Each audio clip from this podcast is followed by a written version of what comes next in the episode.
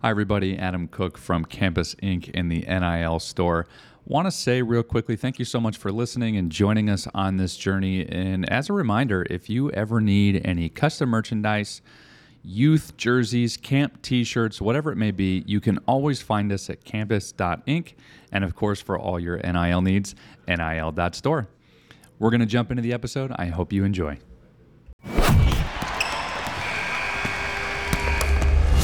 Hey everyone, it's Steven from Campus Ink back for another episode of the NIL show. We have an awesome guest today down from Florida, Will Cowen. Um, and I'm going to let Adam Cook introduce him. Adam, we got yeah, joining us uh, from Tallahassee, Will really appreciate you taking the time. You have a, an unbelievable uh, resume. You have a long-standing uh, career in athletics and education.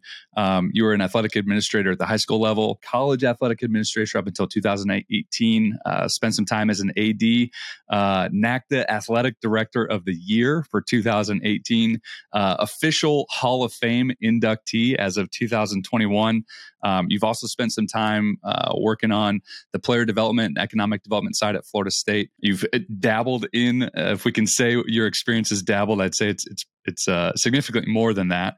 But you were the NIL task force chair at Florida State as well, and then now, as of May uh, 2022, serving as uh, the chief operating officer of Rising Spear, which is uh, the NIL collective down at Florida State. So, Will, we're super grateful to have you here. Uh, can't wait to learn from your experience and and talk all things Florida State uh, collectives and, and NIL today. Thanks for being with us. Well, Adam, first of all, it's a pleasure to join this wonderful uh, podcast, and I'm honored to be here. And secondly, when you're in this business long enough, they put you on more committees, and the more committees you serve on, then they can write these things about you. But now, uh, only some of it's true, only the good parts. But again, I, I it's a pleasure it. to be here, and uh, always love to chop it up and talk some NIL. Yeah, well, let's. I mean, let's just kick it off right there. Tell us, tell us a little bit about Rising Spear, uh, what your role is there, and uh, and what Rising Spear is all about. So, Rising Spear was founded uh, right before the fall recruiting season in December by Alan Flamenhoff and Bob Davis, both former members of the Seminole Booster uh, Executive Board. Because of the state law in Florida, and we're going to get into some of that regulatory drama later Alan and Bob had to resign from the booster board to start this collective. Through my work, as you mentioned, in economic development, we'd been very close over the years. And they reached out and we talked, and I gave them as much advice as I could, albeit I was still employed by the campus. And basically, if you fast forward to right around March Madness time of year, um, they had some conversations with our athletic director, Michael Alford, and we talked many times. And they asked essentially if I would retire, hence the Tommy Bahama gear at four o'clock on Monday, that I would retire from Florida State, at least temporarily, to operate this collective because that's the only legal way I could help these kids get some deals. Yeah. So that's my involvement.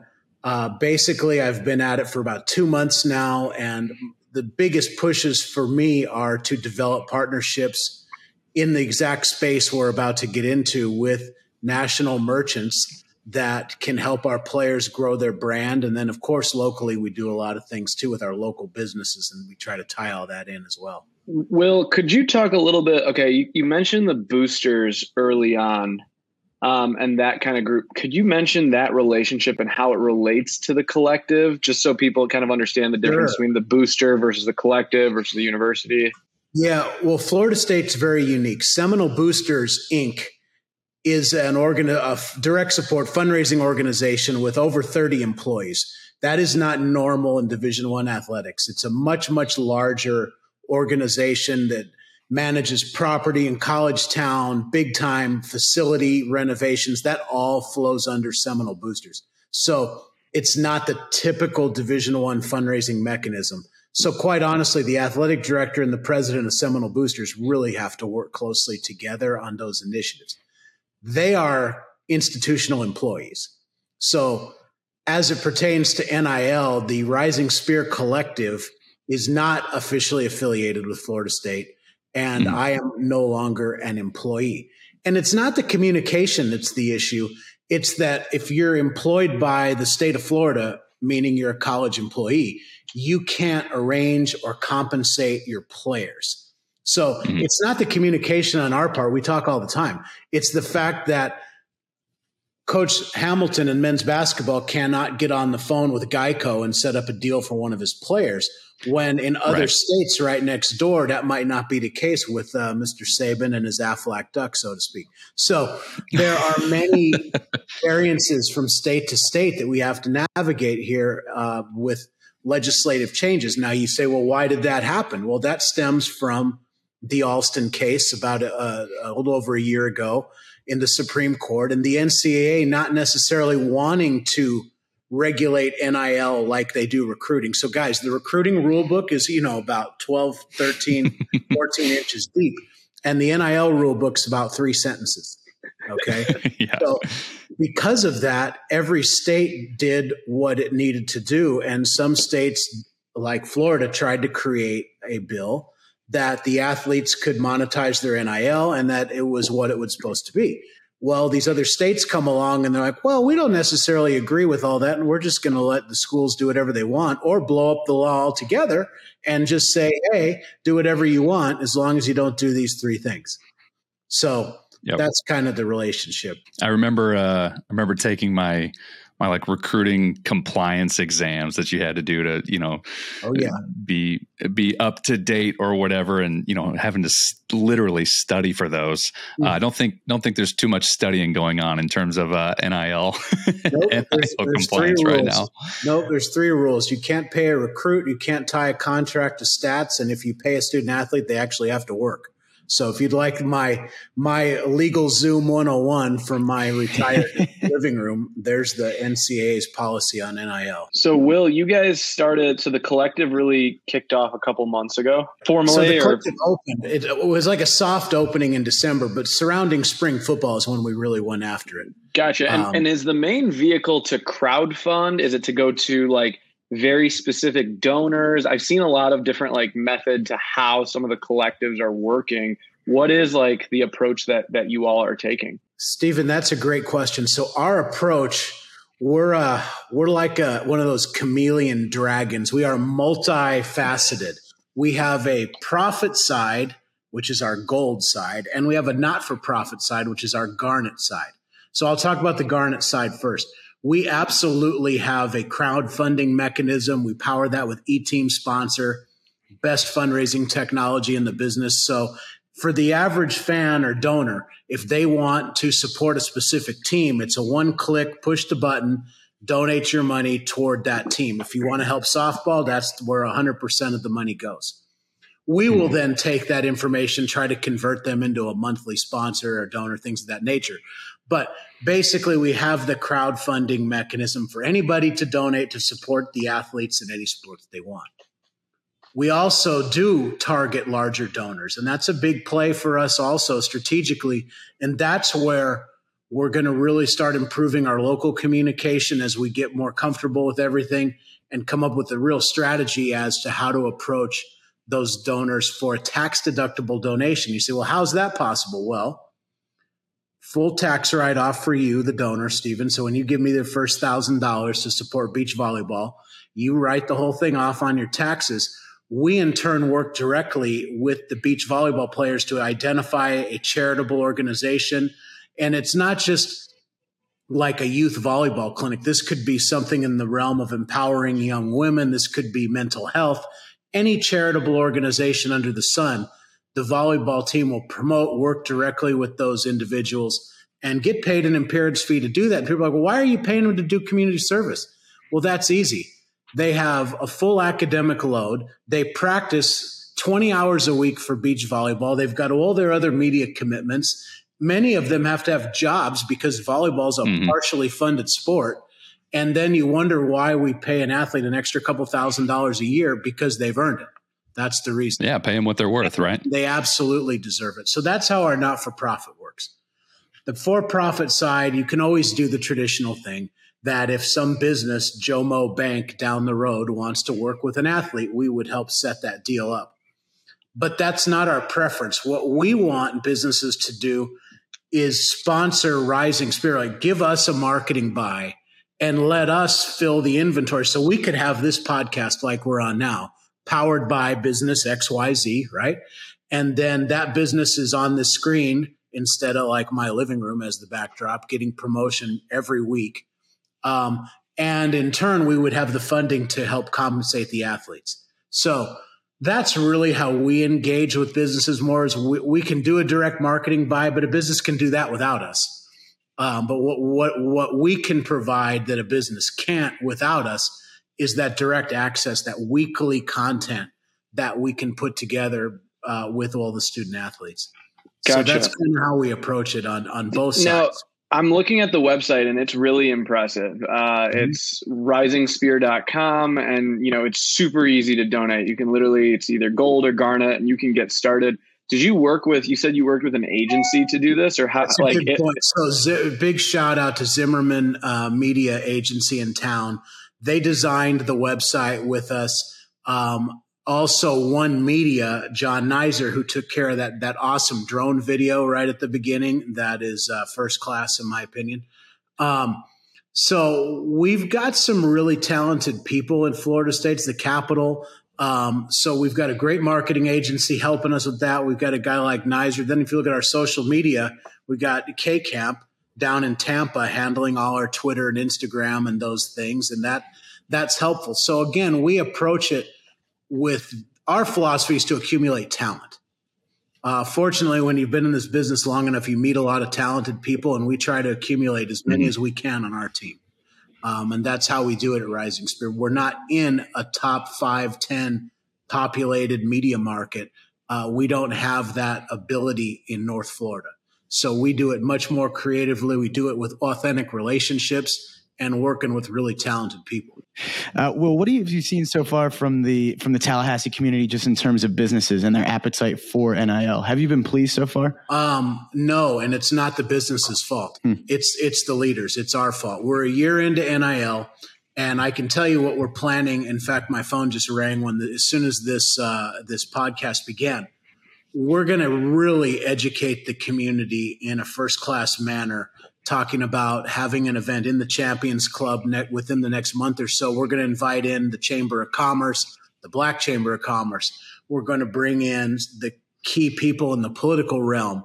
We'll bring in everybody of possible NIL importance, all the college town vendors right near the campus. And we're really going to educate them on all these different verticals because for the last 50 years, if you own a business, you were told no. It was a hard mm-hmm. no you can't help these young men and women. And yeah. fundamentally, I think that's the biggest thing we've missed in this whole NIL space is educating the businesses. The donors get it. The people that buy the season tickets that want you to win, they seem to understand that you have to have NIL deals now. It's not those people, but it's empowering the local businesses and big businesses to activate NIL. And that's what's so great about Florida State is we've got the Seminole Boosters relationship. We've got Learfield's relationship representing our multimedia rights. And then we've got the smaller local businesses. So we can package that at a level that's affordable for the person, right? Not everybody's got the same marketing budget. And that's the beauty of Rising Spear.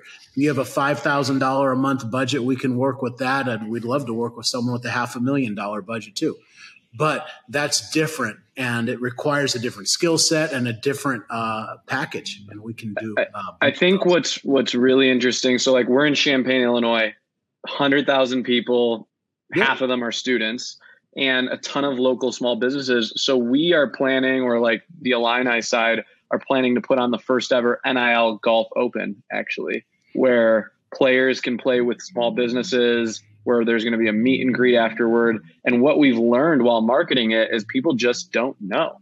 They they they hear about this word NIL, but the everyday, like we were talking to our banker, and they're like, "Is that legit?" Like, and I'm like, "It's legit. What are you talking about?" You know. um, and and I think to that point, the donors do know about this, but people in the community they don't they don't really get it. And I think what they don't maybe get is NIL is way bigger than football and and and basketball right like you talked about volleyball right there and and you know sure. not being co- totally funded i think there's a lot of merit to be to be said there that education needs to happen across all levels of nil Yeah. Yeah. And I think the second, the number one is you're right. The education's number one, and you can do it a lot of different ways. But the second thing is too many people wrap NIL up with social media metrics. Yes, mm. Instagram, mm-hmm. Twitter, TikTok, those are important verticals. And that is one of the best ways for marketing to happen these days. I fully understand that. But there are so many more creative ways to activate in NIL without social media through public appearances, like you're talking. And depending on the state law in Illinois, you can do a little bit more in that golf tournament. Perhaps the school can be involved more in the coaches. And there's a lot of things to have a successful golf tournament that you're going to need access to. Um, and it doesn't matter how you do it. We work with a company called MarketPryce. So we've created basically a dating app where we have all our players' profiles on half of the platform. And we've got at this point almost 200 businesses on the other side. When those local businesses figure out they can set up a free account on MarketPryce and communicate with our athletes, that's going to be huge. But again, it's we're all sports guys, right? You got to execute the play. It doesn't matter what play you call. If you can't execute the play, the play that the coach draws up is worthless. And the mm-hmm. point where we are right now, guys, in NIL is there's a lot of people pulling for a lot of different money, but very few people have figured out how to truly execute on that um, and yeah. and engage the people they need to. Um, I think what we're seeing as far as just people trying to solve the problem by throwing money at it, that's going to correct itself at some point in time. Yeah.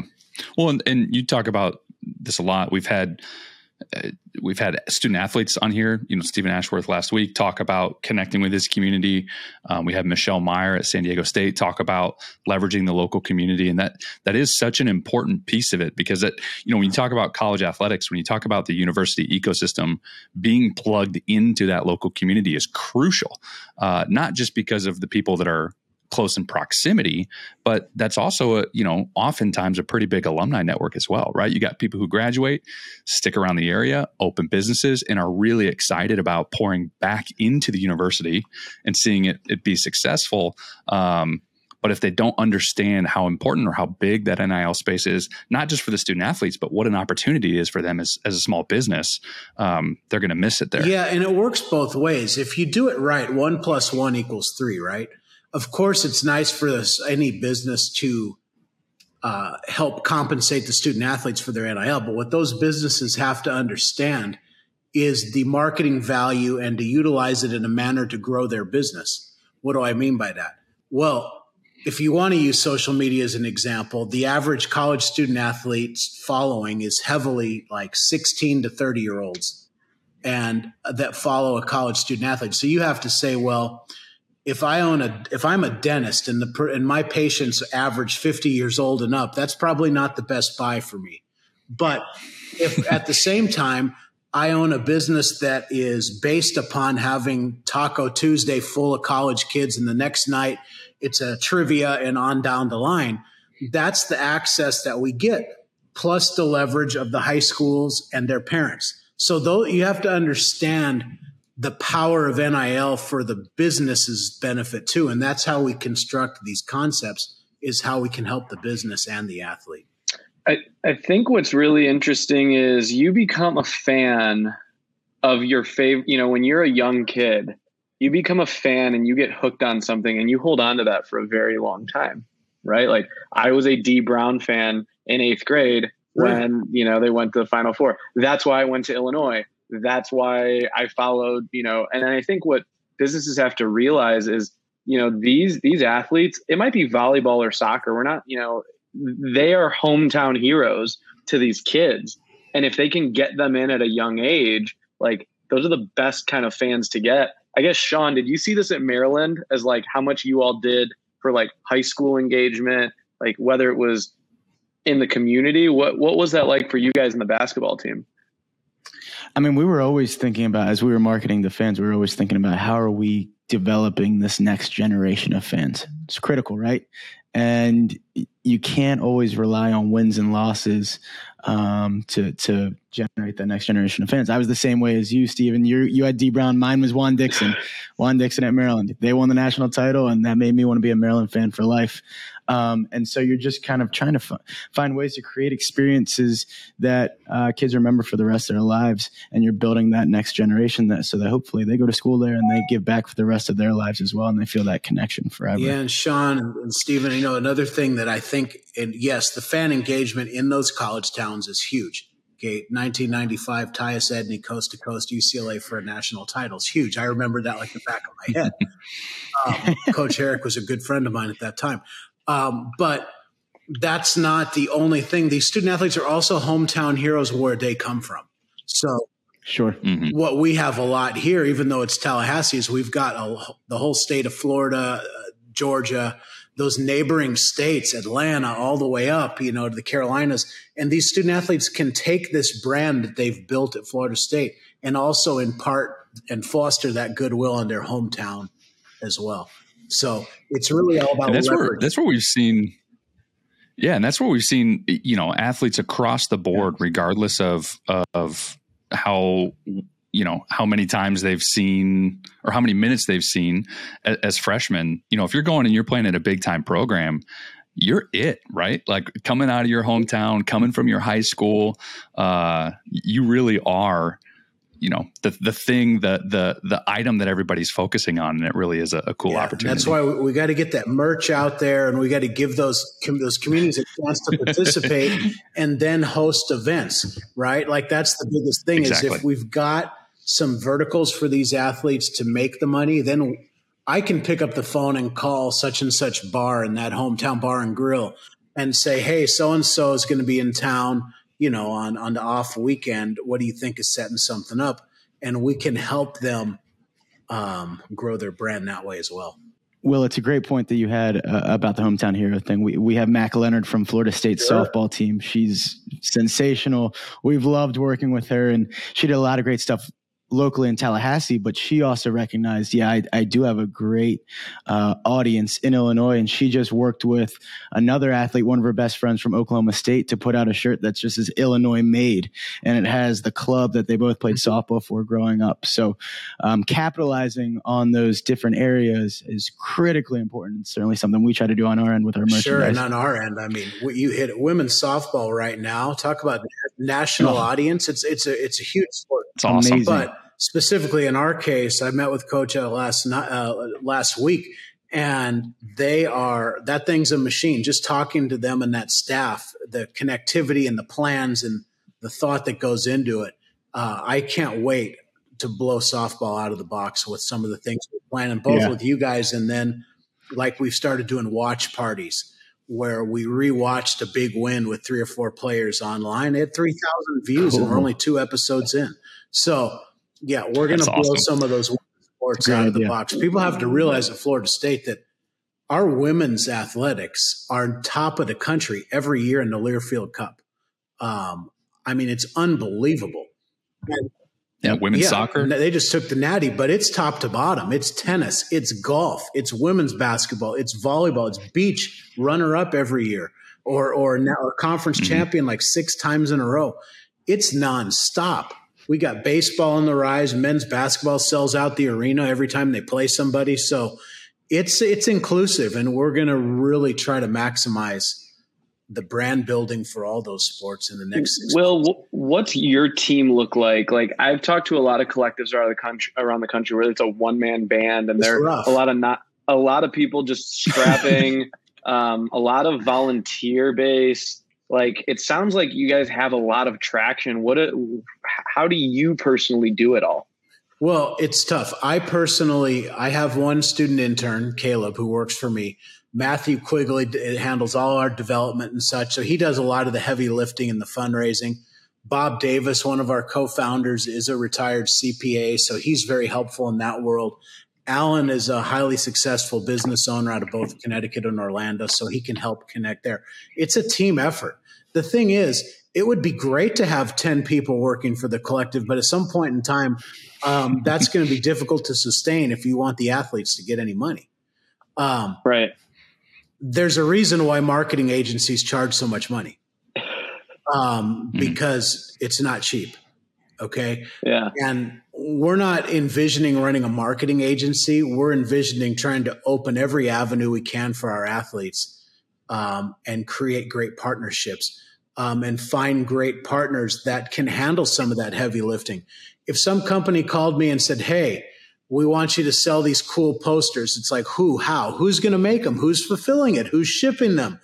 Who's, mm-hmm. whose yeah. attorney does the paperwork? How do we handle payments? These are all the things. So there's, this is a, a pet peeve of the fact that somehow we, when NIL happened, every vendor, merchant under the sun, or legal expert, financial expert. People are coming out of the woodworks, leaving their profession to get into NIL mm-hmm. with absolutely no background in how education works and everything you do in the back end in order to get student athlete A to do what you need them to do to make money. It's time consuming and it is horrifically frustrating to talk to particularly people that pitch the collectives every day on a business opportunity of which we have to do all the work. let me let everyone in on a little secret. No collective has a staff to do that work. So that's a huge thing is trying to find those partners that understand um, and that can help uh, with the deliverables, quite frankly. And, and and for that reason, Will, this is a tough question, and and I think we can ask it is the longevity of collectives like do you think they're sustainable? Like do you think obviously like all this new rush collectives are popping up but do you feel like some are going to burn out in the process? Like what are you seeing happen because as you talk about this this is a volunteer effort. Um, do you worry about about that at all Okay, well, point of clarification. I am getting paid by the collective, and so is Matt. But we're being paid out of Alan, our founder's wallet. It not it's right. nothing's coming out of the money we generate. We right. have a very generous right. founder that is paying our salaries. That being said, we've already hmm. seen this burnout. We've seen collectives like disappear. We've seen yeah. collectives it will absolutely burn you out. And a part of the burnout is trying to do things that don't uh, match the value. So you can come up with this great donor incentive program. But if you're bringing in $50 a donation, you're spending an hour on each one packaging up something to send them, that's not worth it. So we have to be really intelligent how we spend our time. But in the long term, collectives as of today, no, it's not sustainable. Um, one of two things is going to happen. Um, and I'm, I no one has a crystal ball one of two things. Either this will become collectively bargained very soon, and certain sports will probably become employees of the institution, rendering it horrifically challenging to fund the other sports. When mm-hmm. you start factoring in insurance and benefits and shared uh, media opportunities, I think the thing I would caution, and because there's a Title IX play there, that's what's going to make that really challenging. Um, for mm-hmm. long term sustainability. I, for one, don't think that's going to happen in our near future. I think there's a, a, a, much greater solution that can work really specifically with football um, and helping them govern in, in, a way that makes sense for Power Five football and not necessarily have Power Five football following the same rules as some of the smaller institutions. I think at some point you have to recognize the differences and make some adjustments in governance for football as it deservedly needs to be right mm-hmm. and as the schools sure. become more involved i think that will take some of the load off of these collectives and i think that's the smarter play uh, is to work together um, and not have collectives working uh, as rogue um, entities so do you see those kind of falling back underneath an official umbrella of the university? If I operated a university, public or private, that's what I would want because as an athletic director, you want control. And I'll give you this most mm-hmm. simple, basic example of develop, economic development 101. If you were building a new stadium in Champaign and that stadium required the naming rights, and say for example you went after the uh, the casino is it rivers? What's that big old casino right there in Rye rosemont? Whatever i'm just thinking of a casino. What's rivers. It? you went after yeah, rivers, rivers, casino yeah, right rivers, there yeah. by o'hare airport. Okay and that's a big play. You're going to be asking them for six seven figures over a long period of time. Okay and that's the type of thing that school and their universities and their development people do really well. If you're in the middle of that negotiation and here comes the Illini collective that comes marching in three days later, knocks on the door at whomever runs Rivers Casino and says, Hey, how about 50 grand for uh, the Johnny Smith, the running back? How silly do we all look? Right? Mm-hmm. That type of yeah. development is coordinated, yeah. and it would be as an, if I'm operating a school, I want control over that.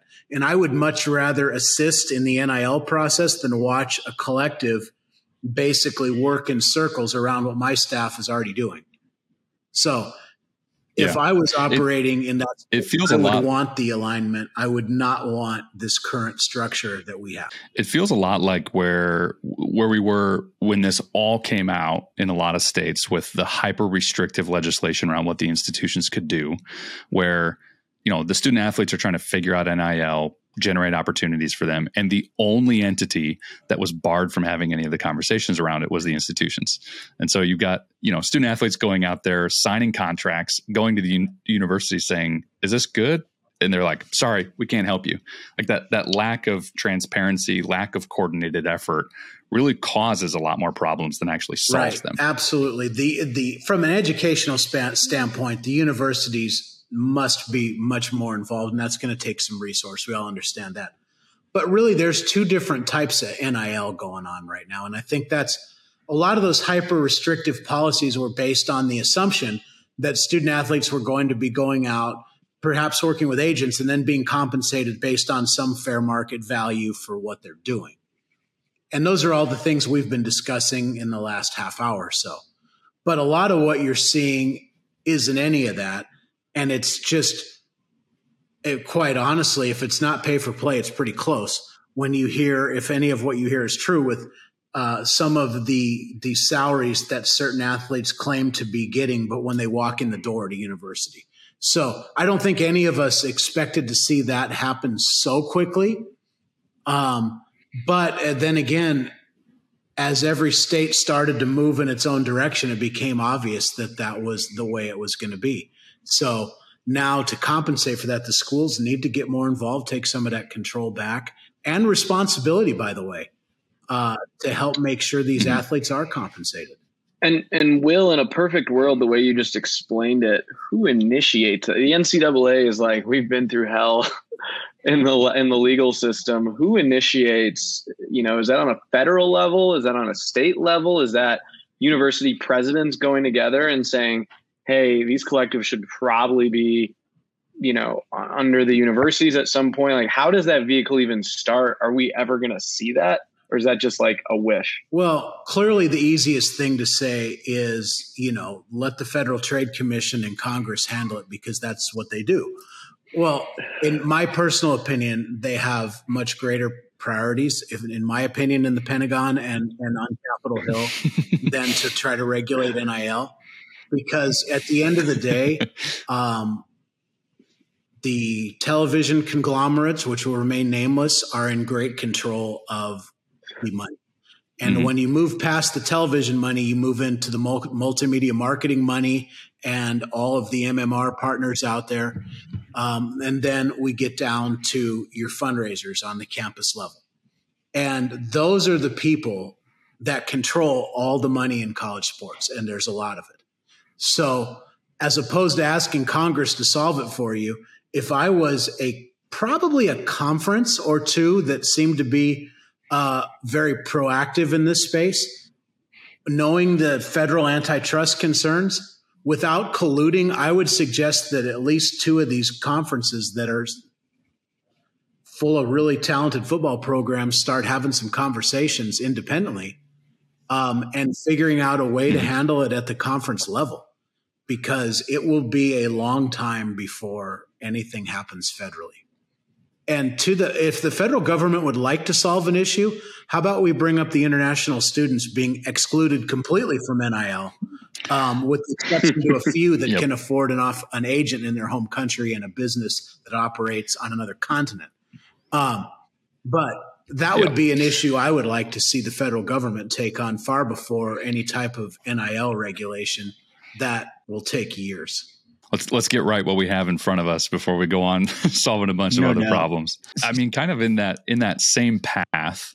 Um, I'd love just to kind of hear a, a, little bit of your hot take on some of this conference realignment. Well, I think I kind of answered most of it for you, as it's dictated by the dollar. Um, and anybody that's knocking UCLA and USC for what they're doing is out of their mind because UCLA went from a current deficit, which was based a lot on their Under Armour deal going through, going under, to potentially being 50 to 100 million dollars in the green after a couple years in the Big 10. So we're we're talking about 30 some million dollars to near 100 million dollars annual revenue. Um, that's where it is that's where it is. Um, so my thoughts on conference realignment are follow the money. Uh, mm. I don't know. No one's got a crystal ball. What's going to happen with that? I don't know if you want to ask me anything more specific, but I can tell you it's dictating it, and it certainly isn't the geographic location of sending your tennis team from USC to Maryland. Um, which clearly will happen, yeah. or playing softball doubleheaders at, at, in Penn State in March. That sounds fun. Well, and all, all that revenue shift uh, really comes without well, changing revenue, anything the, about how that you operate. That revenue is so or, great that I mean, charter flights and all those things are expensive, and paying for tutors to travel and food and everything that comes with all that. None of that even scratches the surface of the amount of money that was generated by adding Los Angeles to the to that Big Ten deal. So Wow. When you look at yep. the next domino is Notre Dame. And another interesting tidbit is everybody says, well, they asked NBC for $75 million.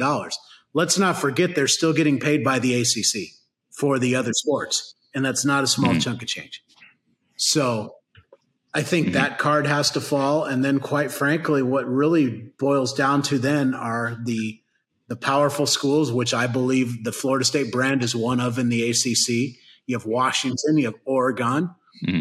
Those schools are all going to be somehow committed to media rights. And it's going to be honestly up to the mm-hmm. networks mm-hmm. to help get them in or out of what is needed. Um, because nobody's blowing up the grant of rights in the ACC. Um, unless it happens right. in some collective fashion or with ESPN, because clearly most of the schools in the ACC are very happy with where they are. Will, if if I could ask, and maybe even I just like really interesting to hear your takes on this. We talked a little bit offline about Fanatics, um, if you don't mind, and they just announced something at Alabama going on when they're doing some. They're going to do an in-venue NIL experience, and we've got something going on that we're building digitally to um, to provide for all of the FSU students what are they doing and and whose pockets like where will that money really go will will a lot of it go right back to the athletes is this can you tell us a little bit about that well i can tell you from what limit i mean i, I only know what i read but mm-hmm. clearly first of all the idea of selling nil merch in your arena and stadium is a very wise idea mm-hmm. if i was operating a if I was the retailer in those venues, I would be very careful to look at what I have to pay to get that product wholesale. And I would be very interested politically in the athlete being taken care of. Uh, what I would be mm-hmm. looking for as a student athlete is a scenario that I have no problem for me as a student athlete. If I'm using the school marks, that the school be compensated and I, the athlete, be compensated. What I'd be looking for as an athlete is something that feels either neutral or favorable to me, the athlete. Now, I don't know what Fanatics' official take is, and I don't know what their terms are with Alabama. And I would venture to assume their terms are different with every school they agree to, um, because that's the nature of group sure. licensing. I know that there's a, some very a very large company in group licensing that's probably managing that whole thing for them. And I can tell you for a fact that their terms are not the same with every school as far as the royalties or the cut for the athletes, or for that matter, what the Nike product is sold for. Um, that's the nature of that business, and it is not equitable across the board. It's not. Hmm. Um, there are That's interesting. negotiable. I can guarantee you, every school's royalties are not equal.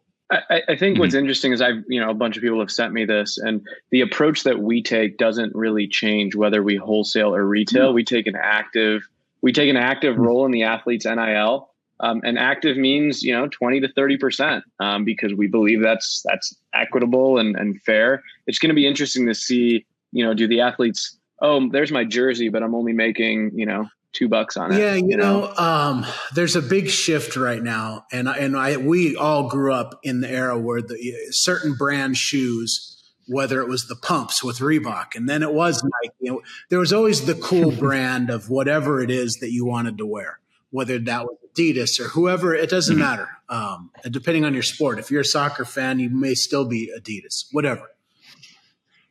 NIL is changing philosophically what the consumer buys. When we were growing up, we bought the brand. And in my case, if if Nike was the coolest brand, then that's the one I wanted to wear. And if Tommy Bahama's the coolest brand, that's the one I'm going to wear now.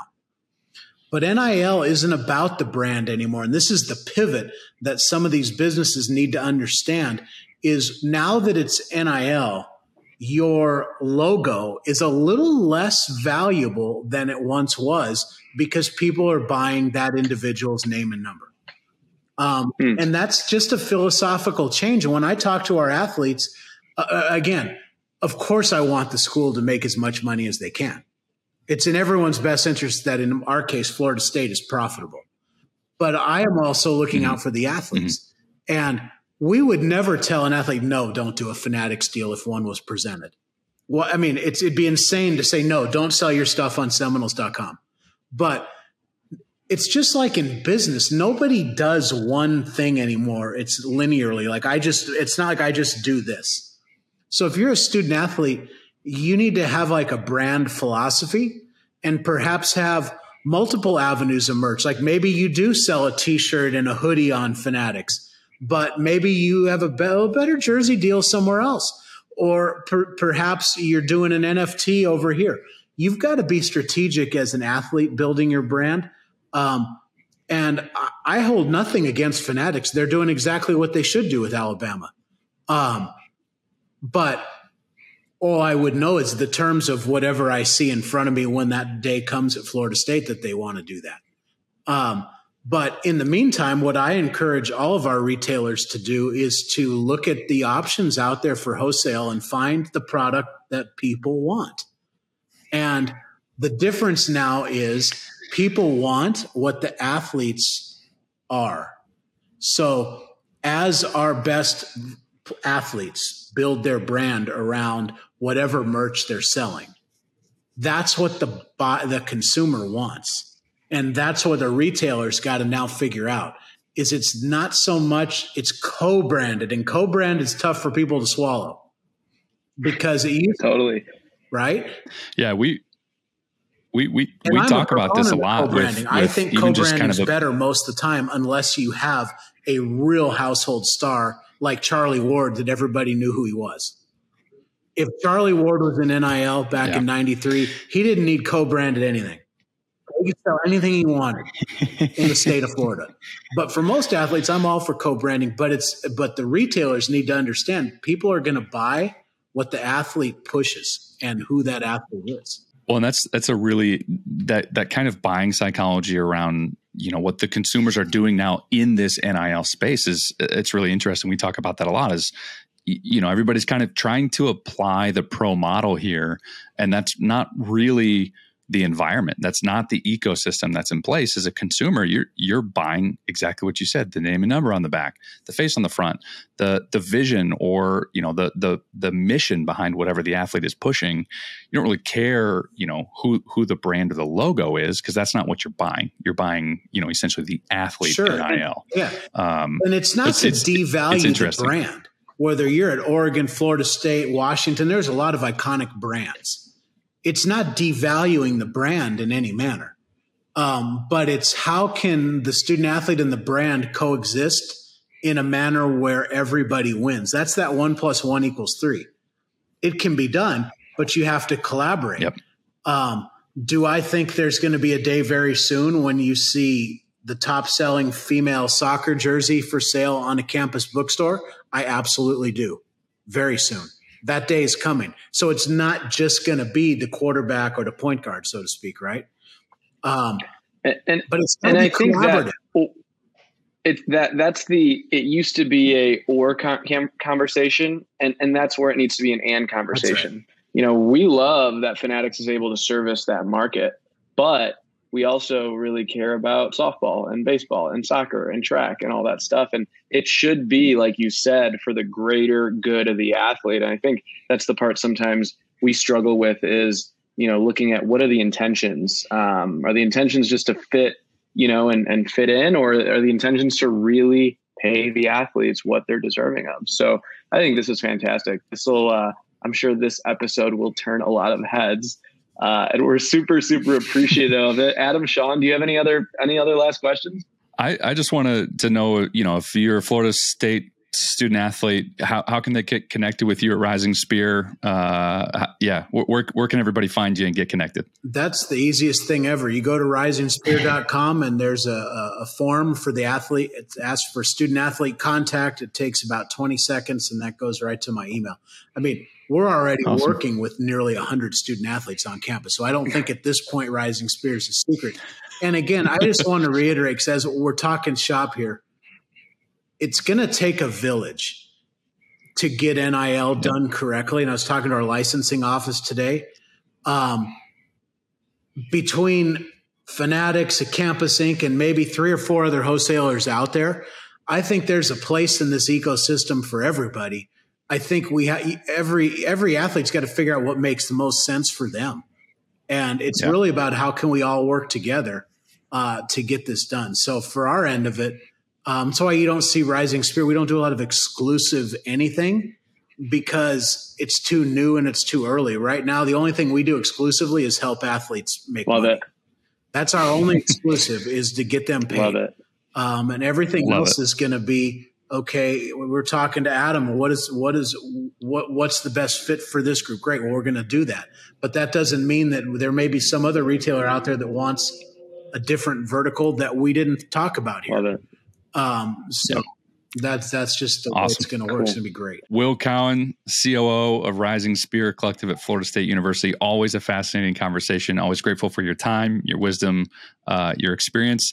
I'm Adam Cook from Campus Ink here with Steven Farrig and Sean Ellenby. This has been another episode of the NIL Show. Hey everyone, Adam Cook from Campus Ink in the NIL store. Just wanted to say thanks again for listening and joining us on this journey.